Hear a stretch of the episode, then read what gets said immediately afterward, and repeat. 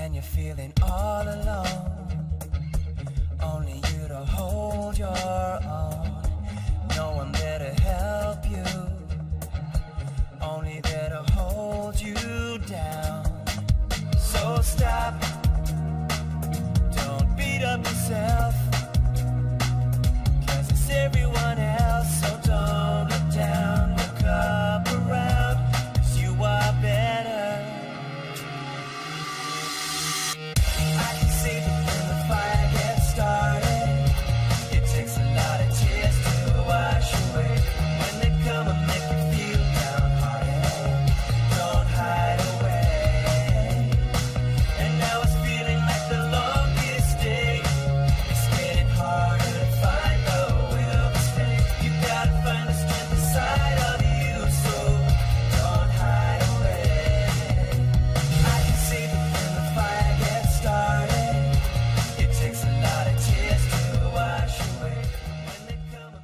Okay, well, ladies and gentlemen, boys and girls, and children of all ages, welcome back to another exciting episode of Bridging the Gap. I am one half of your team, John Morris, and welcome to the show that helps teenagers and parents sit down and talk about the issues that they're really facing on each and everyday life, basically. And hopefully, it helps them understand each other a little bit better and ideally do what the show's all about, which is to bridge the gap. Of course, I couldn't do this without uh, my other side, my co-host, uh, uh, for, uh, your mother herself. So we're going to bring in Jojo. Jo, how are you doing today? Doing wonderful, wonderful, wonderful. Living that that mom life. it, How are it you, sounds in- uh, ominous and interesting for sure. well, it's definitely beautiful. I'll put it that way. That's good. That's good. And uh, any crazy events that have been happening this week with you? Mm, oh yes, left and right.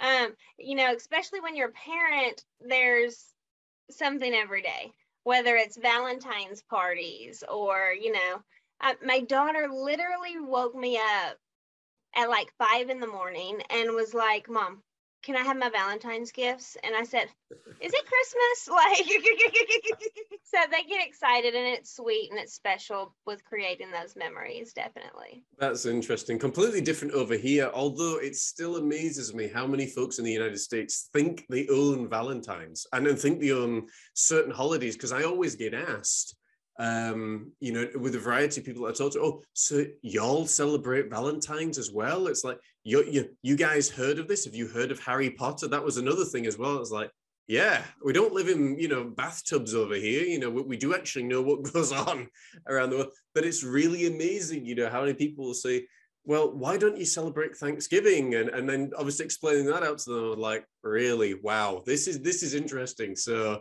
it's funny the perception that the different cultures around the world have. Um, but yeah, it's it's uh, interesting for, for sure. The, the funniest thing, I the funniest message I had yesterday, and I, I saved this to share with you, was a lady in her 70s got in touch with me.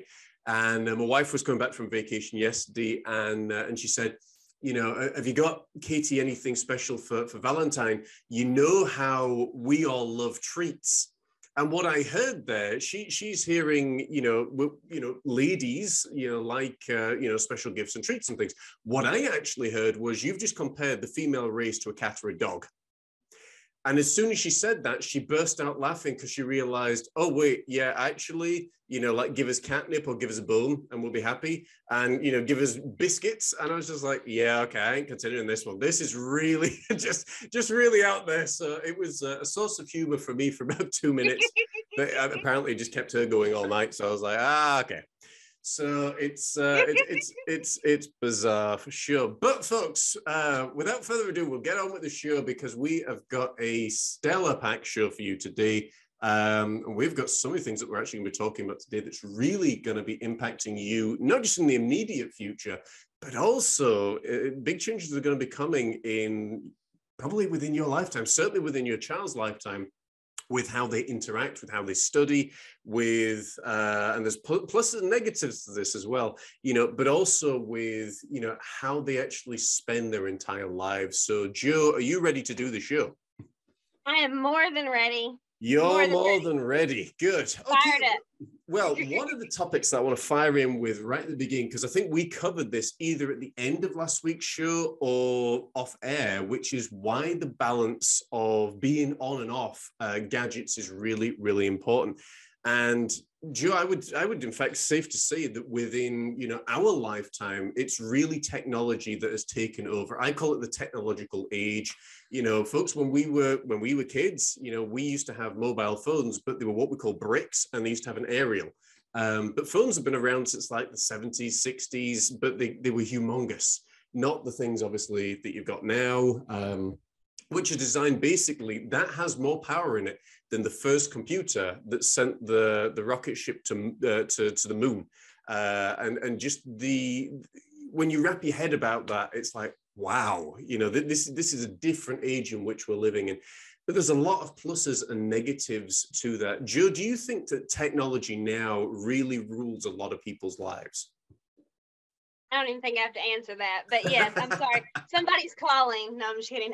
Um, but yes, it does. Um, it's opened up so many doors. So, like you said, pluses and negatives, but it consumes our lives Yeah. in so many ways. And you know, my daughter and I had this discussion last night on the show that we did in anticipation for this talk.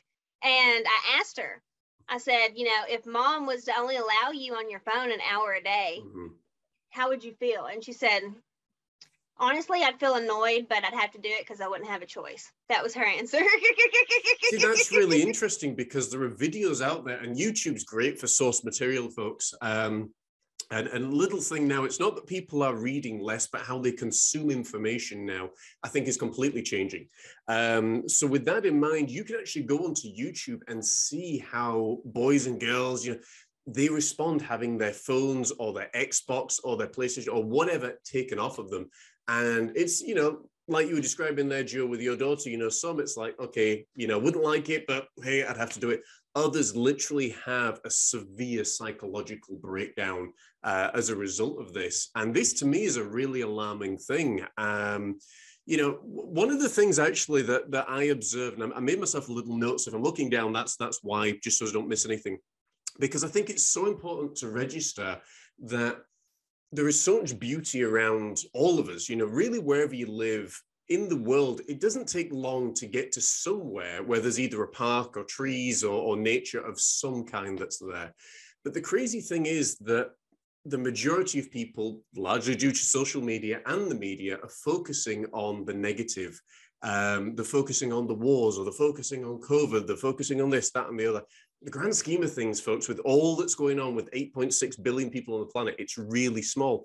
And then the note that I made was was this: human beings seem to enjoy distractions, um, and that's why I say, you know, all the beauty that's going on, people are fixing on the bad, and and as a result, they're looking for distractions that's also what a lot of parents and now it's now becoming a generational thing. They're passing that distraction on to their son or daughter by saying well i don't have time to spend with you so go and sit and watch the tv or i don't have time to spend with you so go and sit with nanny or, or whoever.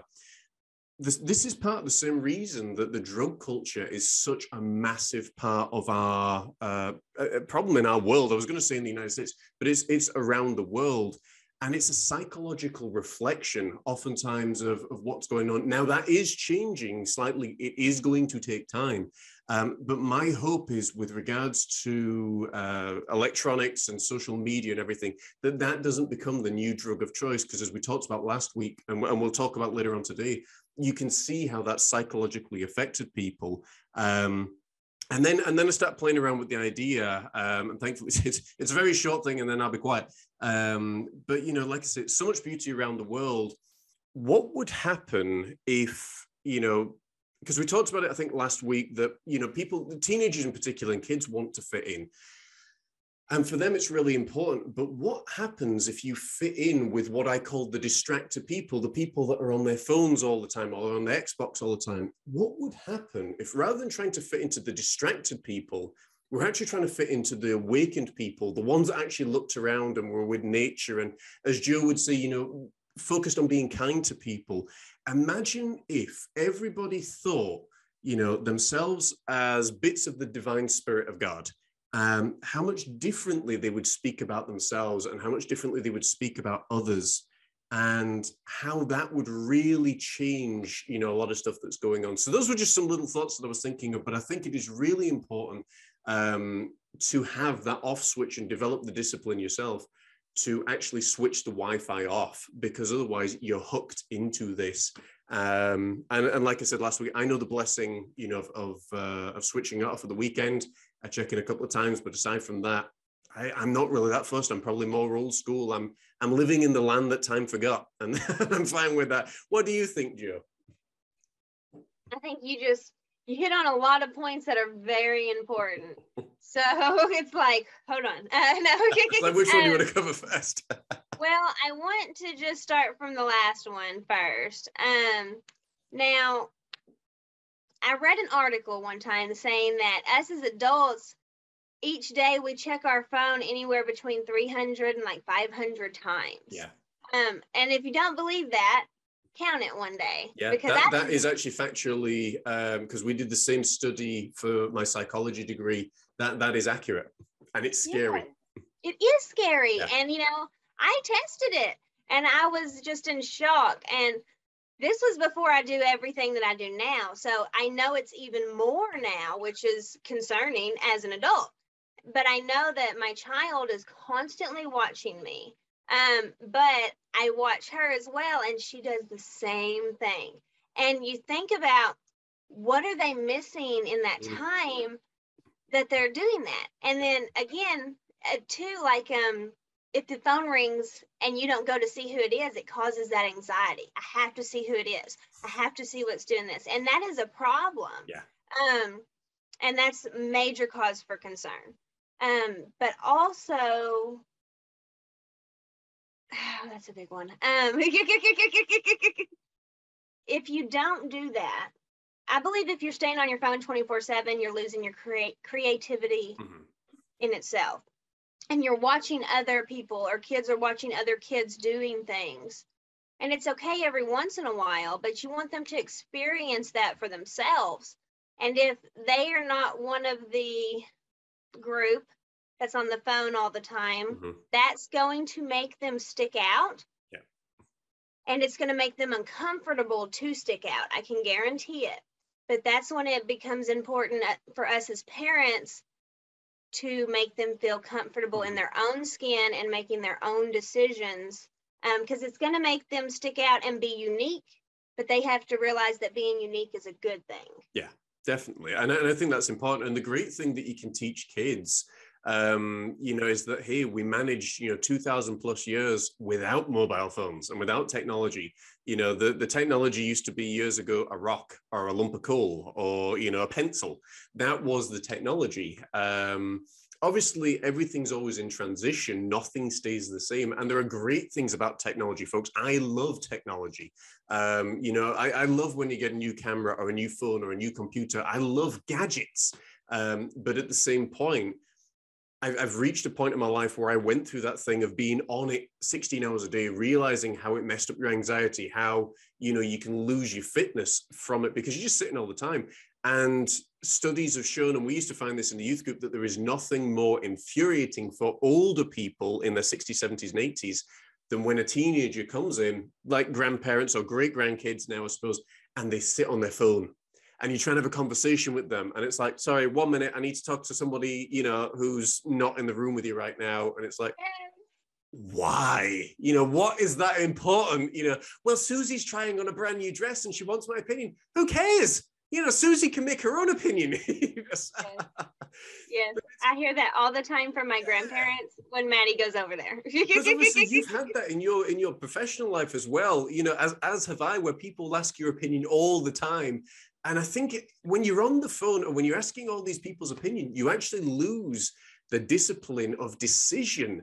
And when you can't make a decision for yourself, that's really dangerous because, and I had a client that did this, and, and she would take a design back to her friends and say, Well, what do you think about this? And she would get seven or eight different opinions. And I'm like, all right you need to be the one to decide you know what you like and it was it was a nightmare from start to finish never worked with that client again but it taught me something as a reflection of human beings' nature as well. And uh, I think it's very interesting, certainly watching the kids, and obviously you'll see this a lot more than I do, um, but watching the kids growing up now and, and how that's really flipping specifically and especially with what we're going to talk about next. Any further thoughts on that, Joe? I know we I know we said a lot. No, you're fine. Um, I'm loving it, and I love when we do this. I just um, I'm learning stuff as we're as we're talking about it as well. But I had a buddy I noticed who is a a coach, Mhm. so to say. I know we don't quite love that word, but you know. Um, and he said, "How many times do you ask someone's opinion before you make a decision? Is Mhm. it zero to one, two to five, so on and so forth?" And I was like, zero to one. I was like, you know, sometimes there's a need to to ask an opinion on something yeah. if you want to verify a thought or something like that. Um, but he was like, you would be so surprised how many people I've asked this question to today that said between two and five and then six and ten. Wow. And I was just like, my gosh, just that everybody has an opinion. That's Yeah. what they have to realize. And the only opinion that matters is the one you have Mm-hmm. about yourself. Yeah, but, but you know the crazy thing about it actually, uh, and, and I'm not going to mention any names, but I have known of certain people, and I'm thinking someone very specific in my mind right now, that would ask for seven or eight people's different opinions and agree with the one that aligned with her original thought. And I'm like, well, if you had the original thought and you'd made the original decision, then why the heck did you need to waste time asking, you know, nearly 10 people uh, on, on this? Oh, well, I just wanted someone else to verify my thing. It's like, okay. so that's another reason why people do it. Um, you know, it's, it's really interesting. And if you think about how much time you waste Yeah. getting those opinions, I mean, you could have responded and, and Mm. moved on to the next thing um, long before you you did it the, after doing all that. So it's like, Correct.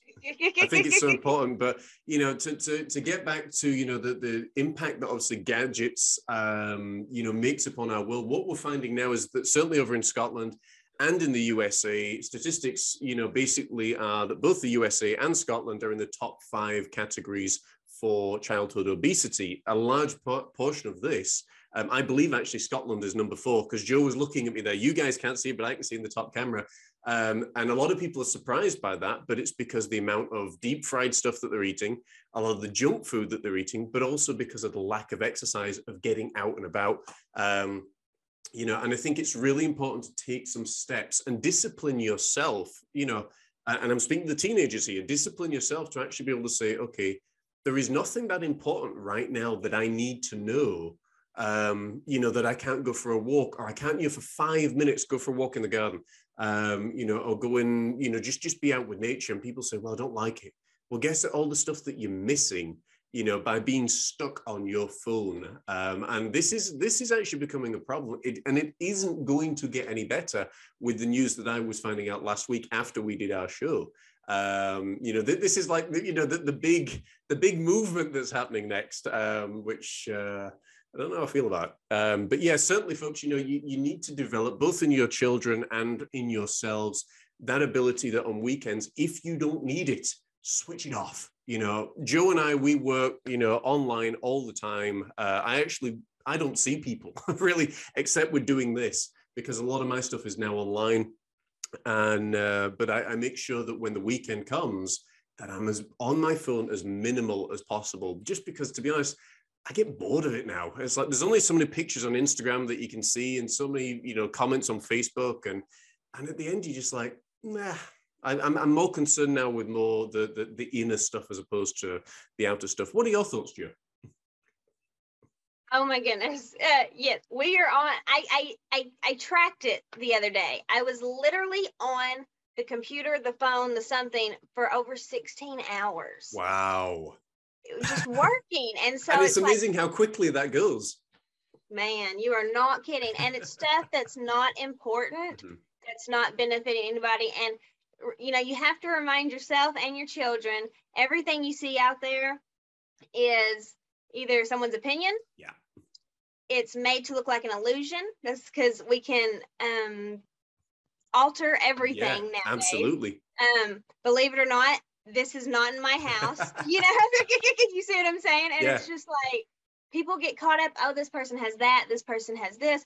no, you just, it looks like they do. Yeah. And so, as well, and you are so much better about this than myself, getting up, going for a walk, exercising, so important, so important, so important. And, you know, my daughter used to be active, going all the time, sports, this, that, and another. And now I have to literally take it away Yeah. and Yeah. say, go.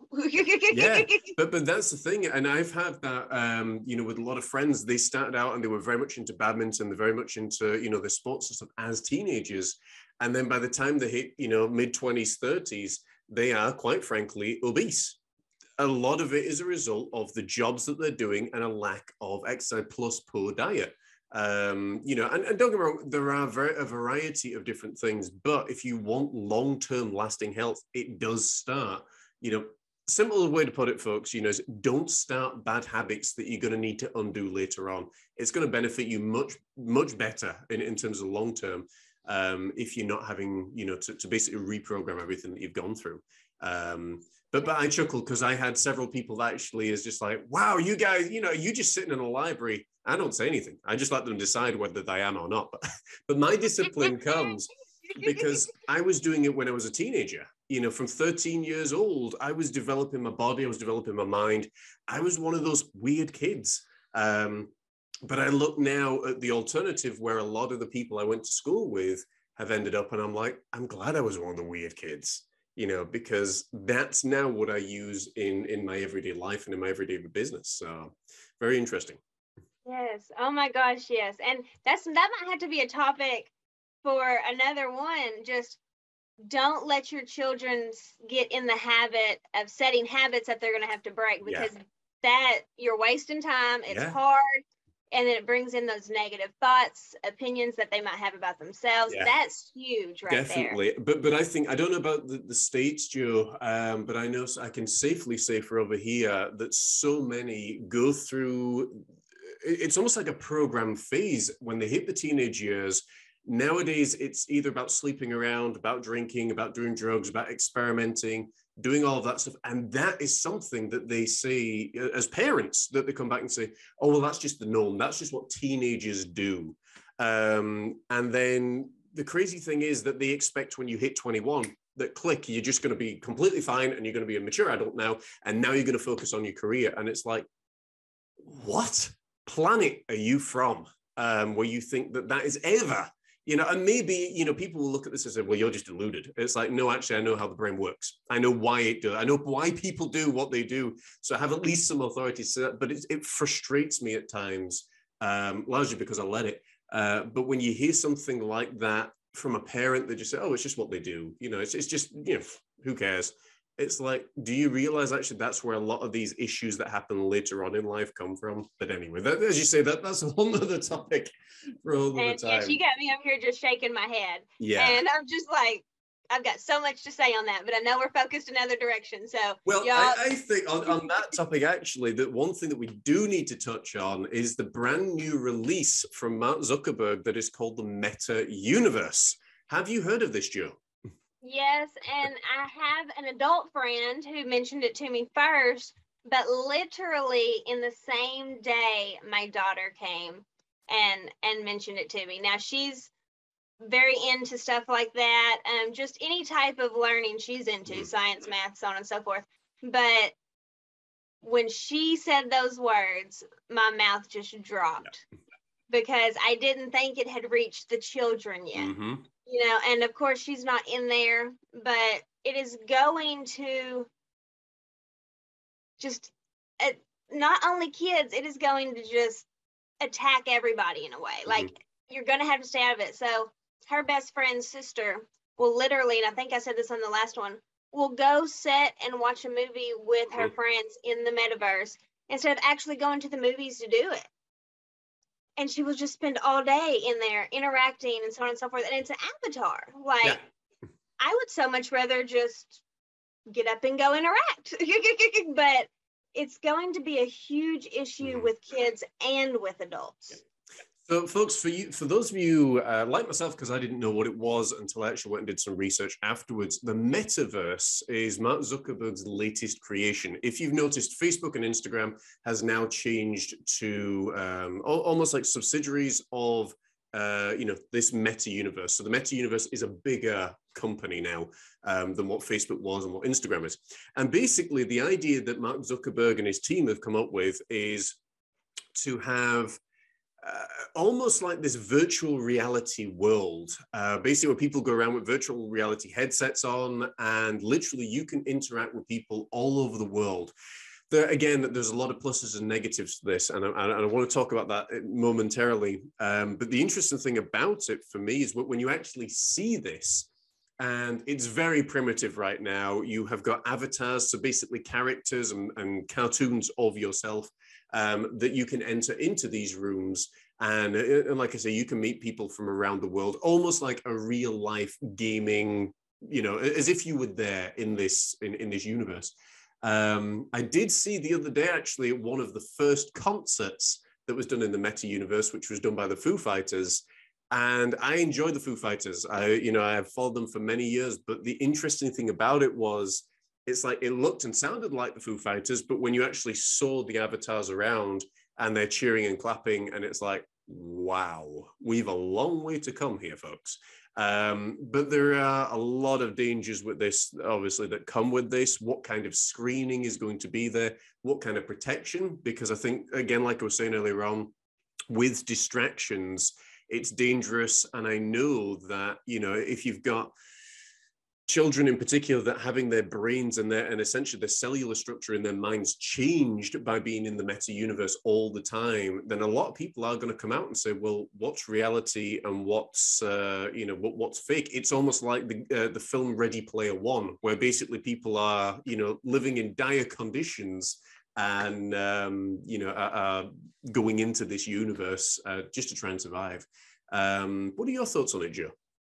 For one, my daughter loves that movie, and so I find it. I have to say, I do as well. You know, I think it tells a really good story for sure. And the crazy thing is, well, I was just going to say the crazy thing is, this is actually because people kept saying, "Oh, well, it's not within our lifetime that it would happen," and then all of a sudden, it's like, "Yeah, it is," and it's here. As soon as headsets and virtual reality came out, that's when you knew, "Oh, wait, you know, this is going on," and this is spiraling into Xbox and PlayStation as well. Um, so this is this is, I think, here to stay. To be honest with this virtual reality world. Absolutely, yeah, it's not going anywhere. I can guarantee that. Um, but you're right so as far as the protection and the security of the children especially but not just the children yourself because people are getting scammed so on and so forth left and right but it's not just the scams so when i was a child i had a friend when the internet first came out who spoke to quote unquote an internet predator Mhm. and it was she ended up passing away in a result of it. Right. and so it's how do you teach your children properly? Because when my daughter is on games she's not allowed to talk with anybody. And then i go through and i check it every night. But you can't check that because it's in real time. These people you'd actually be conversing with them Mhm. like that.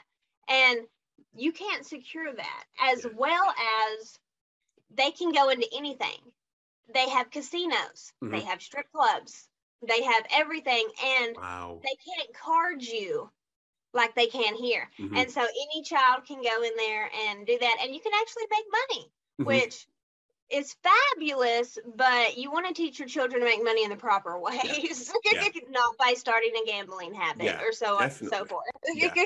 But but it also goes back to the the point that we were making, I think, last week, where we become more an isolated society. You know, gone, I think, are the days of communities now, because again, in this, or certainly in the way that they used to look, but now it's people sitting at home, you know, you know, on this online community.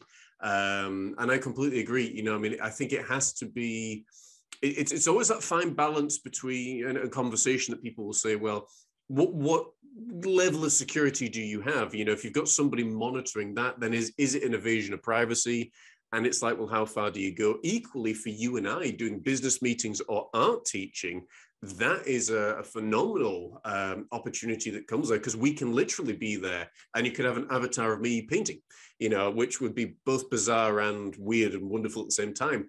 Um, but I, I, I, look at it and I think, mm, how is this going to be detrimental, um, you know, to, to people overall? Very, very curious about this one. It's it's going to be detrimental. I think it would be awesome to see you doing an art class on there, though. I will say that. um, but you can't.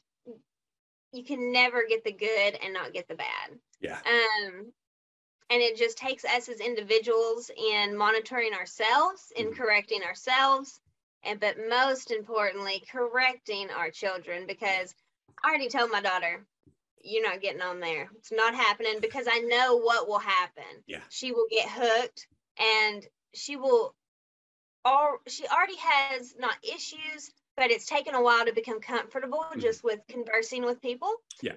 It would make it even more she would just regress a hundred percent Yeah. and it takes away all communication skills and inter- interaction. It's Mhm. And, and, and, you know, on the on the plus side, I think, because I know we're talking obviously a lot about the negatives, but I think you know for for older folks, um, you know, and maybe some of the positives are that you are able to interact with people from around the world. I've certainly found that a benefit for my business. Um, you know, ideally, in, in a perfect world, you'd love to be able to say, well, kids can go on there, and if they're part of a swimming team or they're part of a badminton team, they can meet people from around the world. I can see the benefits in that. But equally, as we know, with pretty much everything that's ever been invented, there have always been people out there that use it for for negative as well. But something that you touched on, Joe, that I, I definitely want to uh, just circle back to um, is the the amount of people that actually will communicate now on Xbox and PlayStation. Uh, again, I love games. You know, like I said, I love technology. I love you know the the immersive mind, especially for writing. Um, but what I find as well is I, I'm the same. I do not have you know people that can contact me and, and communicate with me on there for the very reason that you said was the fact that there's so much bullying and cyberbullying now that obviously can go on just through Xbox and stuff. Um, and, and I think in some ways that really, you know, takes away a lot of the enjoyment that you would just have from, you know, from playing a game. absolutely, absolutely. My daughter literally will be screaming at her friends. She'll be talking to them on the phone. They'll be playing game. relaxing. man and it's like you know any other time she's talking she sounds like a little mouse you know or something which it's crazy but uh, i just i'm not a fan of it i can Mm. guarantee now this is the way she talks with her cousins everything they don't ever pick up the phone and just Mm. talk Yeah. it's while playing games and Yeah. so you're only really focusing on that one topic you Yeah. never truly get to know somebody let them get to know you so on and so forth and that is huge Yeah. um but you're right good and bad if if there wasn't now of course we didn't meet on a game but if we did if we weren't on social media and everything you and i probably would have never met and so it and- does have its benefits Definitely. The, the majority of people actually that I have either worked with or engaged with um, all over the world on social media has been a result of being on there and spending that time on there. And like you, I mean, I spent three years when I was building up my business, 16 hours a day, you know, every single day. Um, would I do that now? Probably not, unless I had to. Um, but it's it's certainly again, it's always that positive and negative because again, it's somebody with an illness that's building up an online business. You know, you, you know, is, is it right or wrong for them to be on there? Only they can decide. For me, it was right. It worked out well. Um, but I can see a lot of the stuff where I'm, I just want to pull back and I'm like, no. Um, but absolutely, I, and I agree with you that you never get much deeper than uh, you know just the preliminary conversation about what the game's about. Um, and may, maybe that's you know the way I think a lot of people are, are communicating now. It is. It is. And that's why they never, when they meet someone like you or myself and they actually have a conversation, they're like, oh, wow. Because they never take the time to stop. And you make me do it too sometimes, you know, actually more times than not. But they never take the time to stop and and think through things. They're always just Yeah. looking at things on the surface Mhm. and that it doesn't just affect games and so on and so forth. It's everyday life and every aspect. Yeah.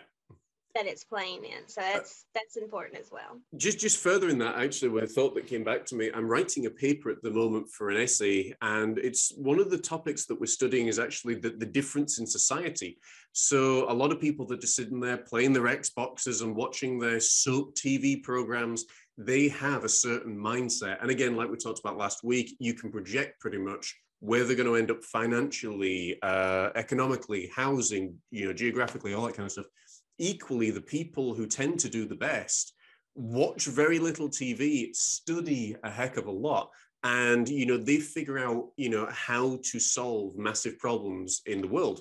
Um so again it's it's where do you want to put all your eggs? You know for me it always comes back to balance is key.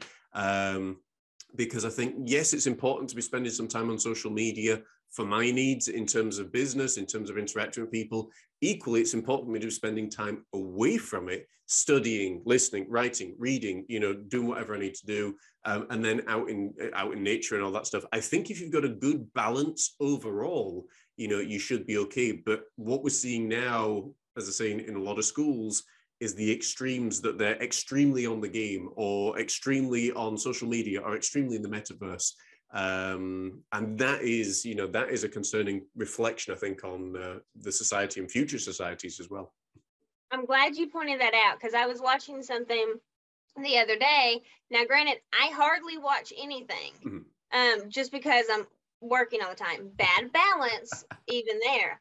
Um, but it said if you're thriving so much in one area, another area is lacking. correct And Yeah. so it's like you said, it's an needs to be balanced out perfectly. Um, now I work in the entertainment field, Mhm. so I'm around actors and everything all the time. Just man, um, absolutely. These they thrive and live on creating their image Yeah. that they have, and not not okay. Now we should yes take the time to relax our brains at some Mhm, time because then you're if you're just completely thinking and working all the time and you're teaching your kids this you never properly think through something and you could have probably figured out a solution a long time Yeah. ago um, i think somebody told me and i can't remember who it was it might have been you john that basically you should be able to accomplish everything you need to as far as work wise in about 20 hours Yeah. Yeah, I think we talked about that off the show um, Saturday when we were doing it. Yes, I was actually just thinking the exact same thing um, because what I find is sorry, and and, and I do I, I won't jump in, but um, when I work too much, what I actually find is my productivity slows, my clients drop off, um, and I find honestly, and it sounds completely counterproductive, but when I sit on my backside and watch a film or uh, listen to an audiobook or whatever it is, but basically just stop and relax. That's when the flow of clients come in. You know, for me, this is all a spiritual thing. And um, that's what, what I start to notice. So anytime you get out of balance, people say, well, you should be working more, you should be throwing more money at it. And it's like, no, actually, you shouldn't. My opinion.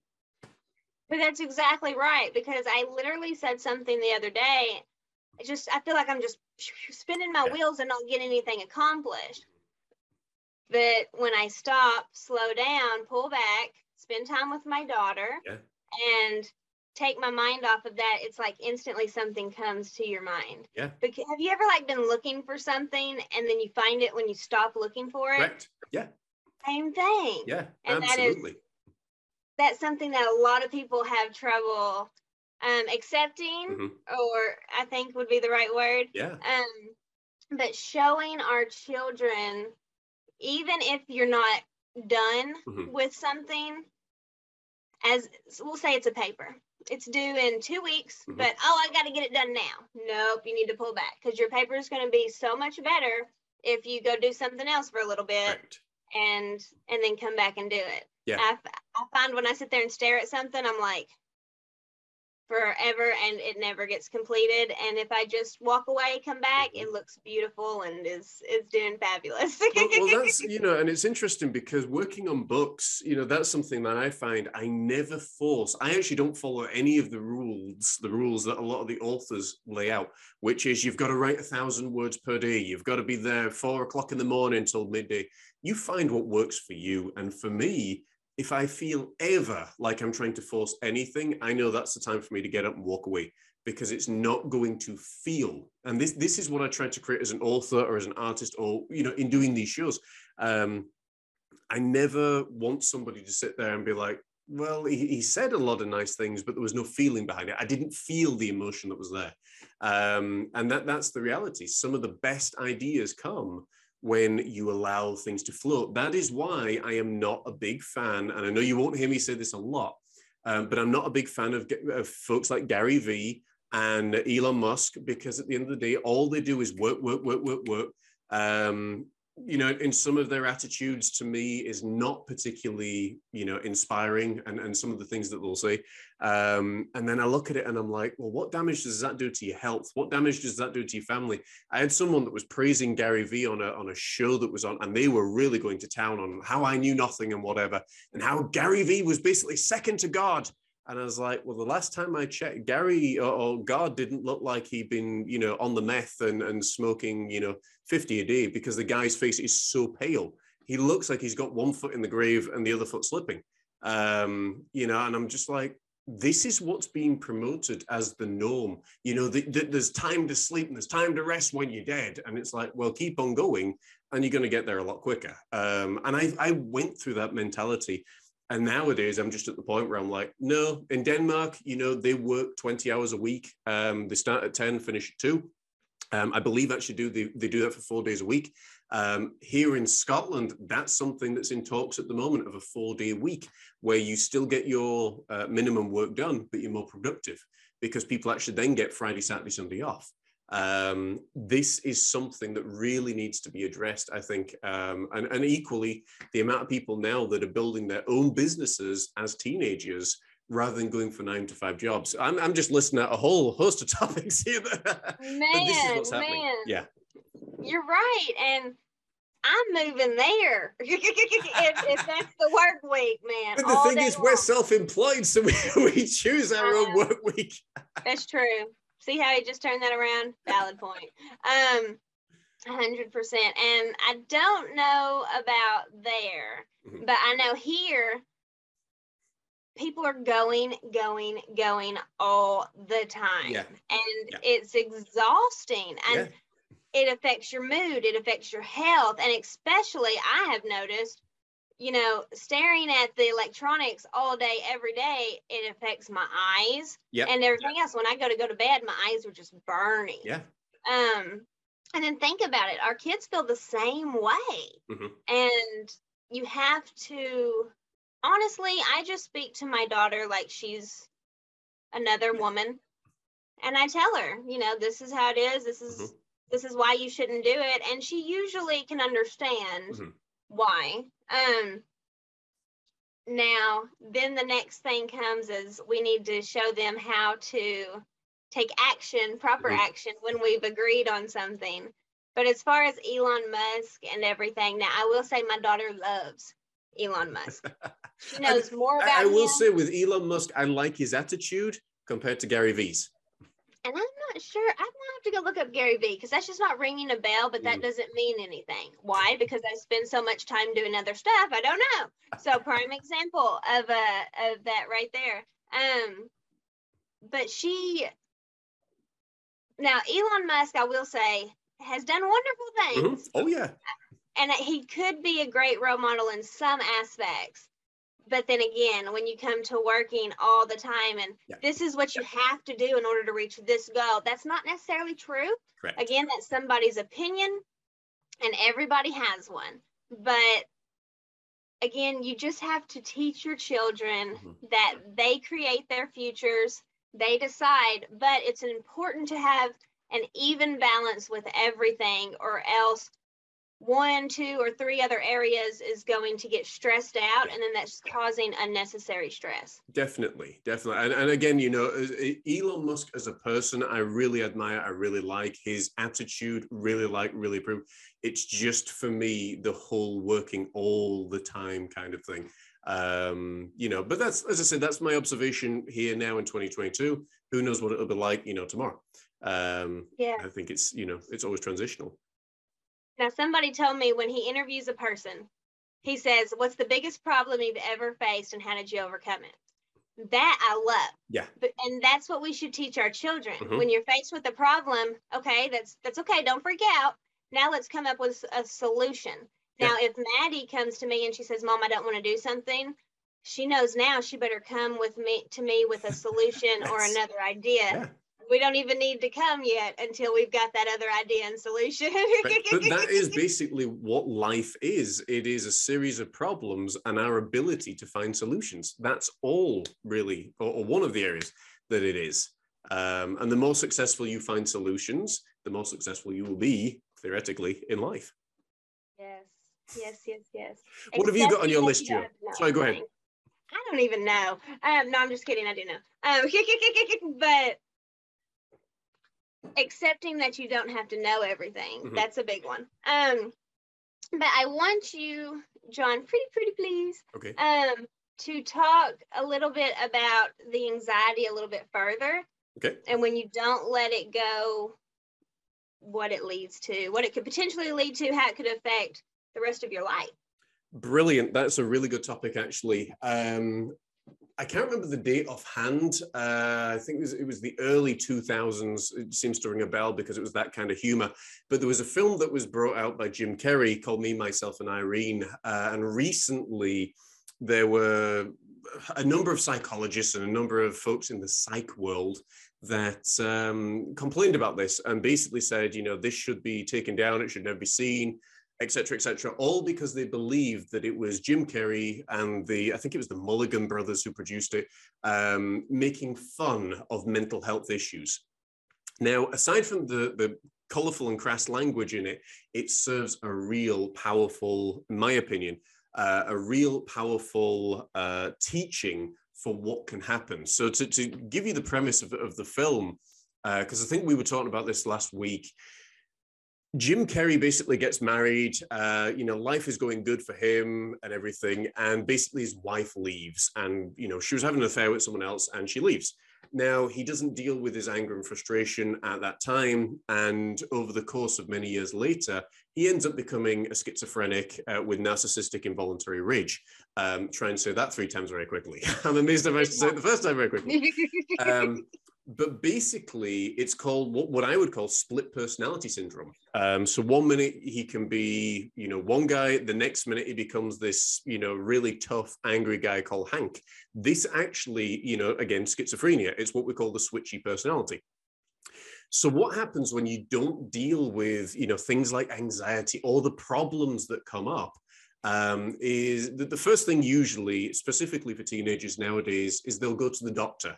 The doctor will very quickly write them a prescription and say, here's some pills. The pills are designed to numb you. The pills are designed so you don't feel and that you don't think. Essentially, you become a programmed robot.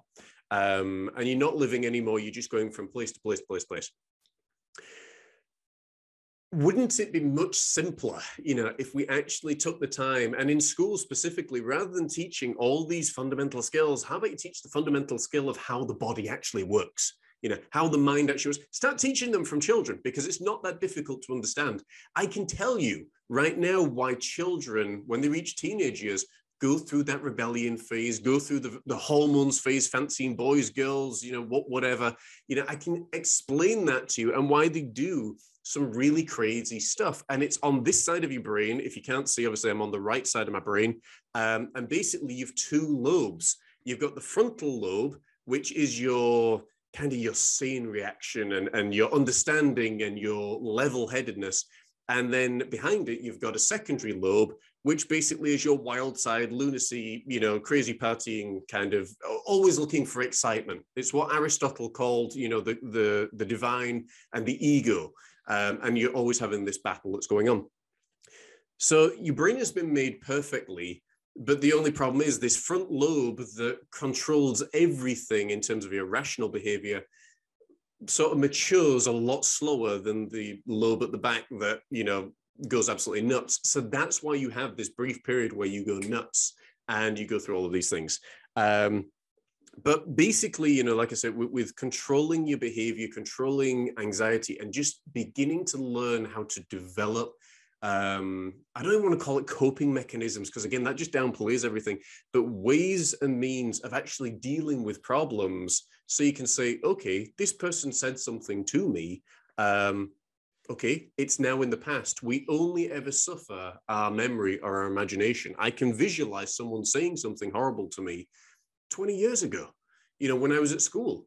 Um, or at college, or 10 years ago when I was working as a youth worker, I can still see and hear it but the person isn't in the room. I'm not in the metaverse. This is the real life, you know, and only I keep this alive. So by choosing to say, okay, they said that in that period of time, I don't know what was going on with their life. I don't know what stress they were under. You know, can I do anything about it? No, right. I need to move on.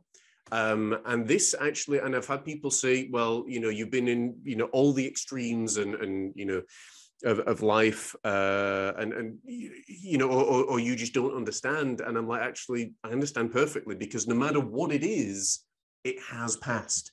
And i know the emotional trauma that's there. I understand that.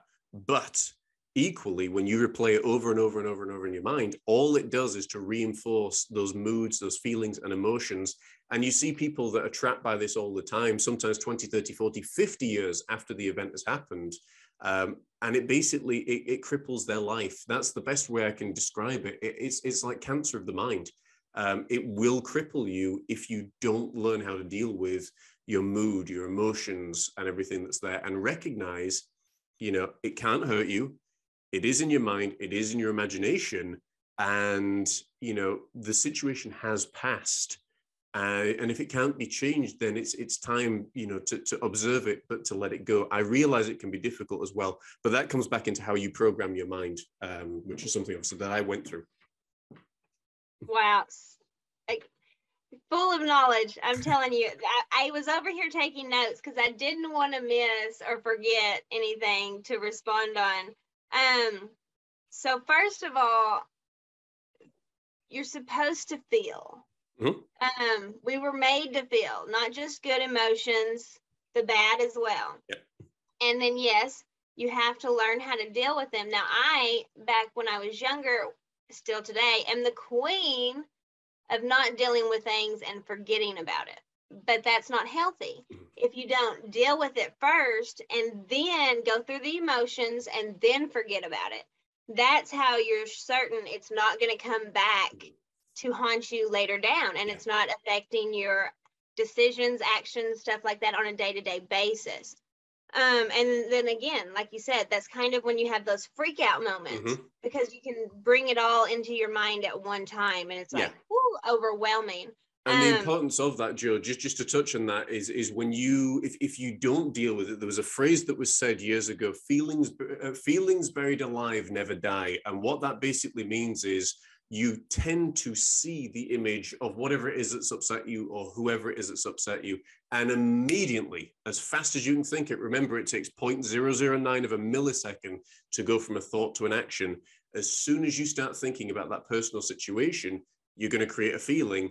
And usually it is going to be 10 times worse than you know the, the original event that ever happened because we add to it we project onto it as well so i really wanted to make sure to, to add that in Absolutely. Absolutely. And you know, you are the person that told me about reliving or mm-hmm. brought it to my attention. You know, you really only go through a situation once, mm-hmm. but it's us in a way torturing ourselves to constantly relive it over and over and over again. And I have shared that that one thought with so many people since then that come to me with, you know, I'm upset about this 20 years ago. I still can't get over this because of this. Mm-hmm. And it's huge. It's yeah. huge. And when you told me that, I was just like, oh, snap. You know what I mean? Like, he is absolutely right. And I yeah. refuse to torture myself. Yeah. And, you know, everybody should should be that way. So that's very important. I'm so glad that you mentioned that. Um, and we've got to teach our kids that because, yes. especially you know they're surrounded by their peers that are not always nice Mhm.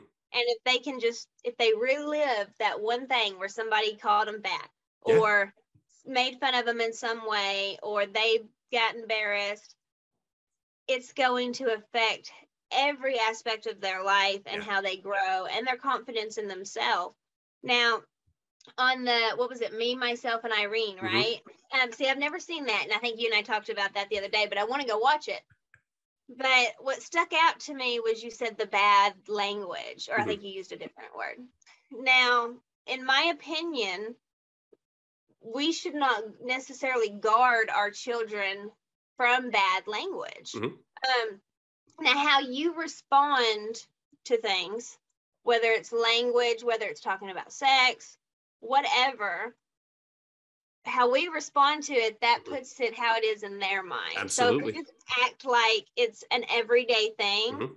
maybe we don't use those words but it's okay to hear them um it's going to make them react differently when they start having their peers use them Mhm. all around them i think that's very important I think it's very important. Um, the, the crazy thing is, uh, to, I suppose, in, in some ways, to clarify, it was the, the whole definition for me on, on good and bad. You know, I don't know there's any good or bad, you know, in terms of language. There's just language and how we define it um, more than anything else. Uh, and and the, I think the I think the interesting thing is, you know, some people might hear this and they're like, "Oh my goodness, you know, that this, you know, that this person here, he he's talking about this and talking about spiritual things, and yet he's watched this." And I'm like, "Yeah, shocker." Um, you know, that there's that that's the beauty of having a mind that's attached to nothing and open to everything. Um, you know, it serves a purpose, but some of the language can be a little bit shocking, for example. And it's it's what, what I mean by that is it's not something you would want your daughter to come out with, for example. Um, you know, and, it, and it's really that's what that's what I mean. Would I show it to a you know a ten year old child? No, you know, um, because you know it's like I know in the workplace, you know, I, I've worked in building trades before. I've worked as a tradesman before. The language that comes out there is so colorful, you know, and I'm filled with every shade of the rainbow. Um, you know, I get that, but equally for me, I'm like, huh, would I want my son or daughter or, or people around me using that? I think that's what what I'm more aware of than anything else. But yeah, absolutely. You know, it's it's. I think like all of these things, it's um, if there is a curiosity there, I think it's important to explore that curiosity, but also then, from my point of view, to be able to say, this is why I wouldn't recommend doing this. Like when people say to me that they're really anxious, but they watch horror films, and I'm like, well, huh, let's add one and one together, and let's see what we come up with, shall we? Um, you know, and, and I never say, I never say to anybody, you know, it's like, oh, don't do this, don't watch that. I was like, but this is the reason why you probably shouldn't, because this is what's going to happen to your mind. Um, and all, all of a sudden, when they stop doing that, you know, again, because everything is being projected and imprinted upon you, uh, regardless of what you watch. If you're watching horror stuff, that's what's going to stick with you at three and four o'clock in the morning. It's going to disrupt your sleep. It's going to increase your anxiety, paranoia, schizophrenia, potentially, you know, all of that stuff. So, uh, but yeah, that, that absolutely great point. Great point for sure. Yes, and you know, I was trying to find it and I can't find it fast enough, but um Dr. John Demartini said something about, you know, when someone says a, a curse word and it's like that oh, it's it's the idea that you have in your mind about that word. Mhm. Now, the reason why I say it's important to utilize these words at times now, not necessarily myself, sometimes I do, but you know, um because they're going to come in in contact with it and the you don't want that to distract them from what they're listening to th- that you don't want them to stop listening when Mhm. they hear that and to just keep looking because sometimes and this is a totally different topic it can be used as a distraction Mhm. um and so yes yes yes yes yes yes um back to the anxiety and schizophrenia now Mhm. that's huge Yeah. i mean and, And you the, know the crazy thing is, it isn't that far away from each other. That in terms of the level. and that's scary because Yeah. both you and I have dealt with it at one point in Mhm. time in our life, and I know my daughter as well. Yeah. Um, years ago, she was sick, Mhm. like just feeling the need to, to throw up all the time. And that was anxiety doing that. Oh yeah. And we had to learn and train how to to get rid of that and release it. Um, just not to make yourself sick Mhm. and then let it take a step further. That's huge. How do they release it? I think that's a really good question. Um, just, just actually following on from the point that you made, a lot of the uh, physical illnesses that people have usually are as a symptom of anxiety, which is a symptom of, again, not dealing with your own stuff. So, um, and this is not a medical diagnosis, uh, but it is something that I found worked for me. So the way that anxiety dropped off me, and to give you an idea, folks, I was a youth a youth worker, youth minister for close to 15 years. You know, I had anxiety that was developing into BPD. I mean, this was getting into the realms of, of really difficult stuff. There was medical stuff as a result of um, misdiagnosis and all sorts of other stuff. Whole nother topic. Um, but what I found was it was anxiety inducing every single day. Like I couldn't go to family, I couldn't go to you know people around, uh, to extended family, to parties, even you know wanting to to go out for walks. It was constantly on edge, um, and it wasn't fun to be around. So the whole thing for me that really happened was again I call it either the Great Awakening or the Great Transition from last year um, which was sitting in the office and uh, one of my favorite spiritual teachers, Wayne Dyer, his everyday wisdom came on uh, YouTube and uh, I sat listening to that. I had my headphones on, which is really important. Um, and I'll explain why momentarily. But I, I listened to it for an hour and for five years i'd had anxiety i'd had you know a lot of really angry temperaments and, and just wasn't dealing with things properly at all um, truth be told was really going downhill fast and we just bought our home um, and listened to wayne dyer for the first hour all of the the stuff dropped off i listened to it again for the second hour and then i went into my wife who was in the kitchen and i said honey you know it, it, it's all gone and uh, first of all, when you're working and you tell your wife it's all gone, that's never a good thing to say because she's thinking, you know, have, have you lost all the money or, you know, you, what, what's all gone? Oh, oh know, snap. exactly. You know, it's, fear comes over her. But I was like, all the anger, all the bitterness towards my former boss, towards my former place of work, you know, all of that had gone within two hours.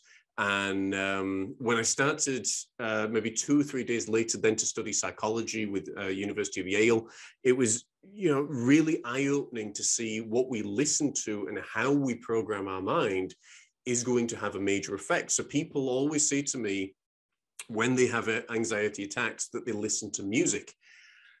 I don't dis I don't discard it. It's not that I, I you know that I, I don't like music i like music a lot but when you have an anxiety attack that is probably the worst thing that you can listen to because every four or five minutes you know and again I, I usually pick the foo fighters so you can be listening to something like times like these for example which is a really happy you know energetic song and then you might listen to one of these days which is a song basically about dying um, and so you go from being up here to plummeted down and then you might listen to all my life which is sort of you know leading up or monkey wrench or, or whatever it might be. Again really high song and then you might listen to low which is again bringing down so you're doing this all the time in your mind and your brain's basically being tortured and you're saying or, or your brain's saying to you what the heck is going on here? That's why a lot of people actually end up with their anxiety worse what I recommend oftentimes is either a spiritual or a, a very simple, easy to listen to uh, audiobook. Uh, because the reason that I spe- uh, specify with audiobooks is because the emotion isn't doing this, the emotion is doing this all the way through.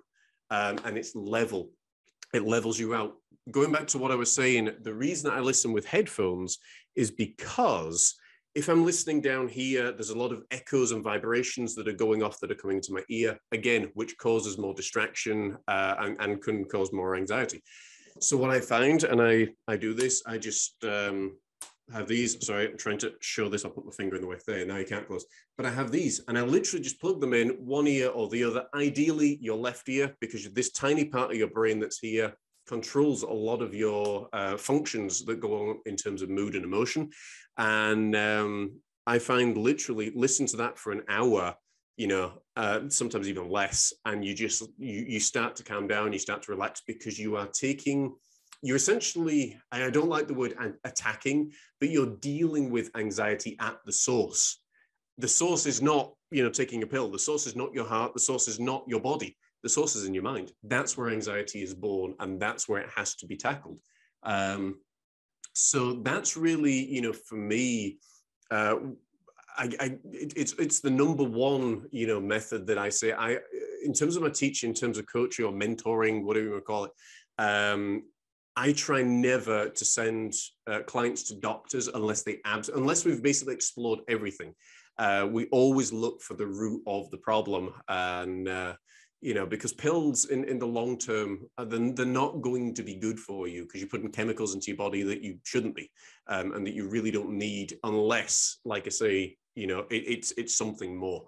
Um, but that's what I found worked for me and audiobooks. But this is something that I do each and every single day. This isn't something, it's like taking your medication, folks. It's not something that you do just once and you're healed.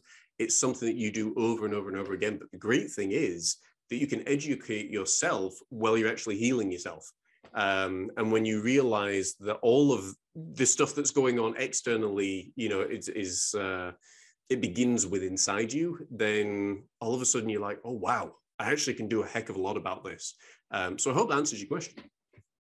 Oh my goodness. And I've got so much to touch on on that. Like, um, for one, John actually recommended that for me to do as well. Um, and I first I recommend tried it for everyone. yeah, and I do as well. Um, I first tried it without the headphones, and that it didn't have the impact and the effect like it did the next day when I utilized the headphones. So that is very important. And like like you said, in the left ear, and he explained why he knows way more about that I do. I'm just speaking. Yes, it works. Um, but two, I this is why it's so important for everybody to learn this. Okay. And to not go the route necessarily first of taking that medication because you know when I was a kid I went through a very very traumatic experience and then to the point where it was court ordered Mhm. for me to go to a therapist and get put on medicine to make sure I was okay. Yeah. But what it did was it made everything worse. And then it took me longer to overcome dealing with those experiences. And so that's why it's so important to in no matter how you feel, even if you feel great, listen to this, do as he says, because it really does start in the mind. Everything originates there.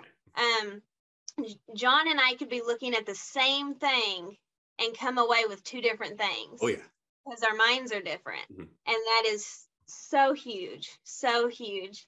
Um, I love that you recommended that because it really has. Well, something else, um, or two of the things actually, Joe, as I was saying, you know, if, if I've got it on my phone and my phone is, you know, like 60 centimeters away from me, there's all sorts of noise and distraction that's going on. Whereas if I've got headphones, there is zero distance. It's in my ear. My brain physically has to listen to this. And you're programming your brain. Everything that you see, hear, you know, surround yourself with, it is programming you in one form or another. So when you start to observe it like that, it's like you are the greatest supercomputer on the face of the planet. So program yourself, you know, positively. You know, your brain is no different than a bicep, a tricep, a trap, you know, a lat, whatever. It's a muscle, and if you train it in the right way, you're going to get really positive results. If you train it the wrong way, you're going to get results that suck. Um, so it's really important, again, you know, to to to, to be aware more than anything else. I can't stress that enough. Be aware of really what's going on in your head. And the, the other thing that I was going to say uh, when I tore my midsection two years ago, and, I, and I'm from anxiety actually, from, from being so stressed out about it. Um, do I want to use the word stress? Because I don't necessarily, I, I, believe there's more reactions to things than stress. Anyway, um, whole other topic. But what we actually created was the, the traffic light system where it was like, you know, green, you know, and, and it's basically, I encourage people to do this three or four times a day. How are you feeling? So if it's green, you're feeling passionate, you're feeling positive, you, you, you know, your work is really productive, everything's in flow. If you're amber, you sort of feel a little bit frustrated, a little bit wound up. It's the little bits if you're red, you know, well, you're starting to feel really frustrated now, really peed off, you know, ready to burst, but not quite there yet. But one more thing may set you over the edge. And then the, the final one was brown because, you know, the, you know, it's, it's like brown town, check yourself before you wreck yourself. Literally, because what happens is when you reach brown, it's critical meltdown. And, uh, that the reason that we chose Brown was for that very reason, because when you get to critical meltdown, everything, you know, you you can wreck your, you know, reputation, your personality, your entire life when you explode. And that's what Brown is. It's the severe, it's severely frustrated, severely angry, ready to explode, ready. I, I was talking to a group of teenagers and they were like, if you had to sum this up in this feeling in one sentence, what it would be. And I said, Brown equals the mood where you're ready to rip off somebody's head and spit down their throat. And then the look on their face, and then they just burst out laughing. I was like, that's how severe your anger can be if you don't deal with it possibly. We've probably got a whole lot of parents now that are just like, no, that's gross. But that is, you know, that illustrates hopefully, you know, the uh, the level of severity when you get to Brown so you want to be dealing with this stuff ideally always around the green and amber stage. Don't don't if you if you if you're going into an anxiety attack, that's the wrong time to start dealing with things. Have the anxiety attack. But then when you finish with it and you're exhausted, that's when you need to start putting these things into place. But ideally, if you're having an anxiety attack, it means that you haven't again monitored properly. And it comes with time, it comes with practice. Um, but it is, I want to tell you now, it's very, very possible to not only um, address anxiety, but also to co- overcome it. I am living proof um, that you can overcome it. You know, 15, 16 months now since a, a, last anxiety attack. And even then, it was minute. So, you know, this, this is what I found, folks. And that's why I'm studying psychology, uh, not only for a BSc, but a, a, as a doctorate, because it opens up so many more doors. And then I can say this stuff with authority. So, there you go. Yeah. You're blowing my mind. Um, I, I find that I'm just I'm just kind of listening to me. I'm like, yes. Um, but this is just scratching the surface. I know, I know. And if we dove deeper in it, it's like, and we're gonna have to at some point. Um, absolutely. It's so crazy. It's it's it's not crazy. It's crazy that we don't realize mm-hmm. it. I'll put it that way. Um, and you know, our perception of everything is so important, like you said, and we're supposed to be correcting, constantly correcting ourselves um, I read a book one time and it's called Flight Plan, and it mm-hmm. basically says how a plane always lands at the same destination, yeah. but it never goes the same path. Right. And it's constantly correcting its direction. And that's exactly what we should do. Because um, I am a little fireball and have a temper like nobody's business. And what does that serve? Nothing. Nothing right. good ever comes from it. And that's yeah. what I have to tell my daughter as well to stay calm, cool, and collected. Take a step back, breathe, never make a decision or act upon anything when you're not in a place of yeah. peace, love, and joy. That is so important. Yeah, definitely. And and Joe, I mean, I, I can say it because I was that person as well. Uh, you know, if my wife was here, she would tell she she has a plethora of stories that she can tell um, about times when John lost it. And and the crazy thing was when I went through the the uh, transformation last year, um, it was like we had to get to know each other all over again because it was like you're not the same person that you were you know five years ago three years ago two years ago. Um, and it is i mean it's a fantastic thing when you actually realize wait i actually have a lot of control over what i feel in my mind. Um, but again i get very much aware that uh, when i start feeling angry and frustrated i'm like right you need to take time off you need to you, you, know you need to to mind your mind and you need to be very protective over it because you've got a lot of people that you uh, you know re, you know I don't want to call it responsible for but that you know that listen to you and if you're coming on saying well guys you know you, you know whatever and you're really angry and frustrated it's not good love that statement mind your mind mm-hmm. that was That's taught to me by a business partner of mine I love that. I absolutely love that. And you're right. So say that you would go and you would blow up in front of everybody that listens right. to you, works with you. Then you get to spend time and after that. right. And then you get to spend time apologizing yeah. and trying to explain. And it's just so much wasted time. And we only have so much. Yeah. Um, how many hours is there in a day? It was 168 hours in a week and 24 hours in a day.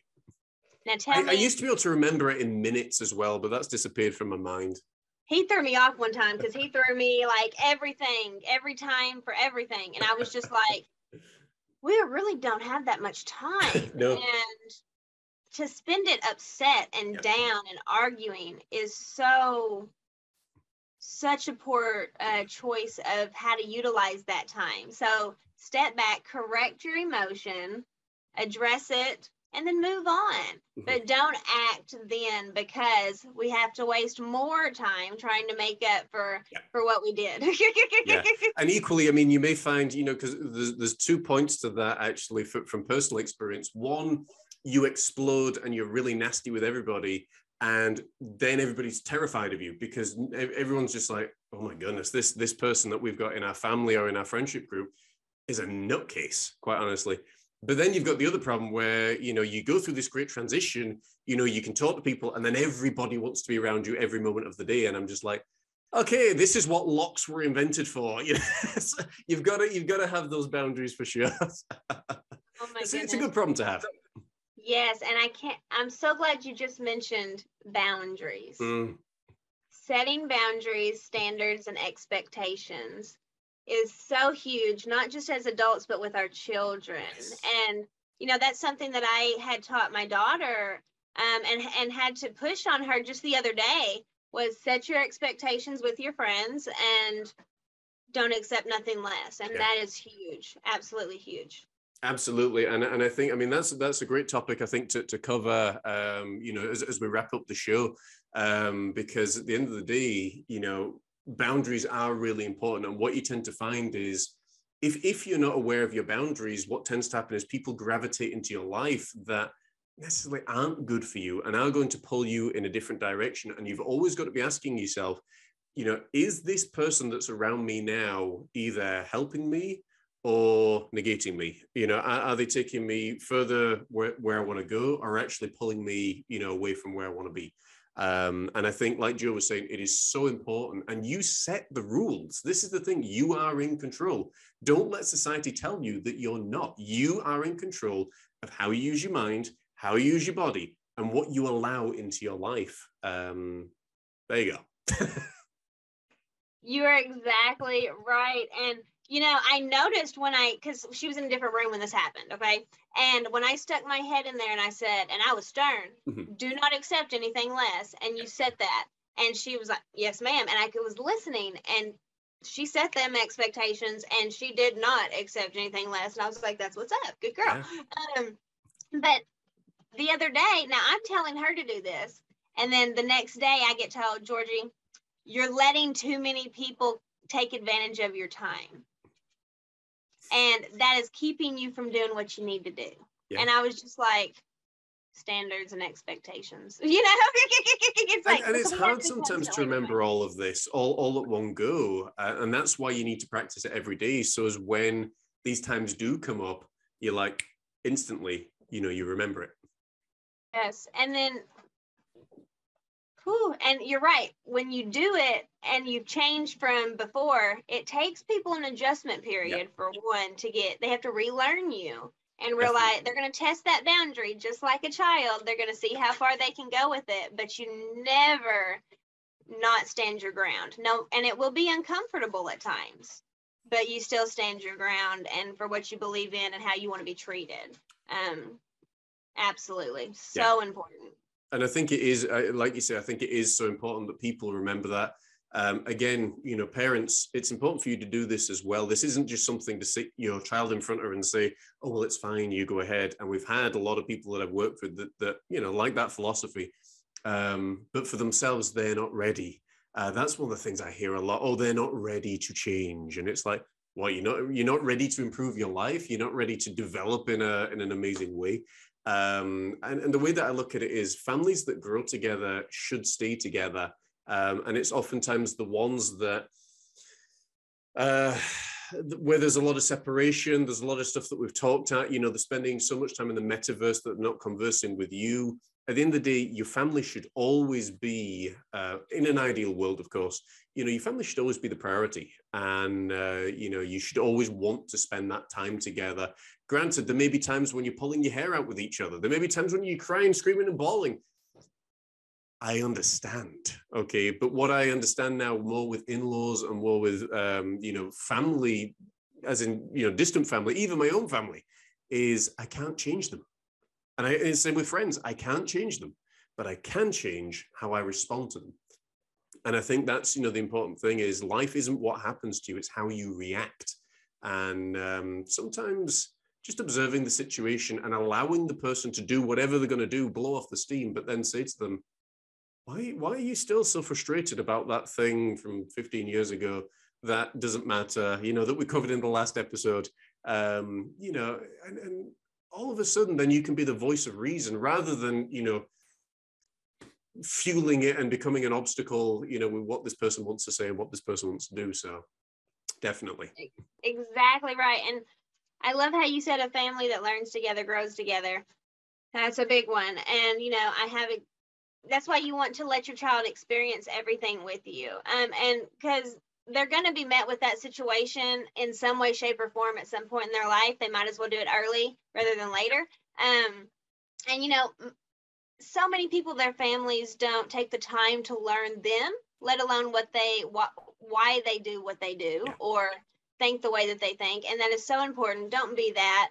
Um, and then if you say, oh, what they're doing makes no sense, but you took no time to learn it, Mhm. then you're projecting your assumption and judgment onto that person when you really don't know. And that we definitely don't want to teach our children because we are setting an example always, always, always, whether we want to be or not, because sometimes we set that bad example. Um, and don't waste your time not wanting to change. Is it fun? Not always.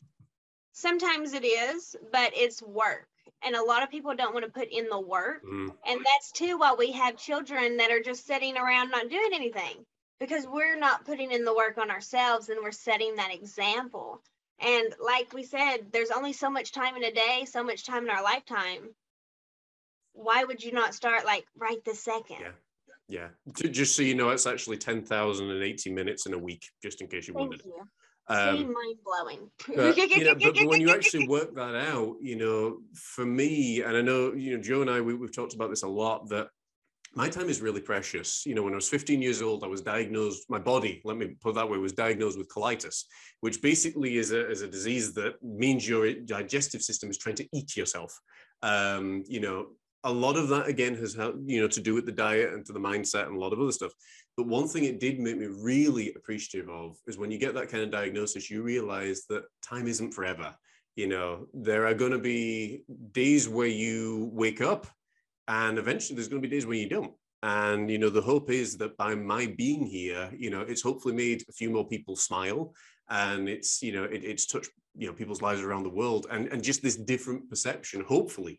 Um, or maybe hearing the same thing over and over again. Finally, it clicks with you and you're like, wow, I have only so many hours. If you're 50 years old, well, you've already lived probably half your life at least, you know. And at that point, you start saying, what do I really want to do? And if you're concerned about making money, you know, heck, we, we can support you through that with coaching because you can choose whatever you want to do and make money. There's people out there that sell spoons that make a great living.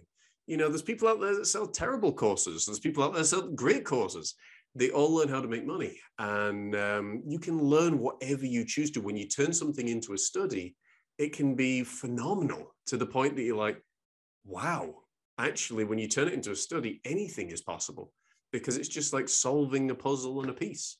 Have you anything to add to today's show joe before we wrap up Yes, yes, yes. I first of all, I've had so much fun, and I hope that y'all have have taken something of value from this. Um, if you haven't, go back and watch it again. um, I know that there's something in there for everybody. Um, and you just you just had me think of another topic, so we'll definitely cover that next week. Um, but I'm just gonna say thank you because I know if I say anything to comment on that, we're I'm just gonna keep chasing it.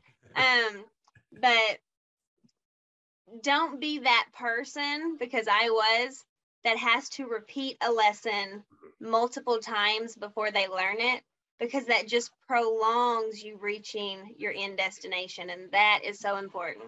Definitely, definitely. And I, I couldn't agree more. What a great way to sign off a really great show. Folks, we do hope you've enjoyed it, of course. And, uh, you know, if you have, do let us know in the comment section below. Don't forget to like, share, and subscribe. Tell a friend because it could be the very thing, especially with today's show and all that we've covered, that they need to hear in their hour of struggle or, hour, or their hour of darkness. And even if they've got children as well that are going through these things. And of course, don't forget to join us again next week. It has been an absolute blast. So from Joe and myself, You can support us on Patreon. We'll give you the details, put the links in the section below. And if you're interested in mentoring, get in touch with us at thebattlesweallface.com. We've got coaching and mentoring for pretty much everything that is there. And uh, we look forward to working with you. Have a phenomenal day, my friends. Namaste. Take care. God bless. And we will see you same time, same place next week. Take care.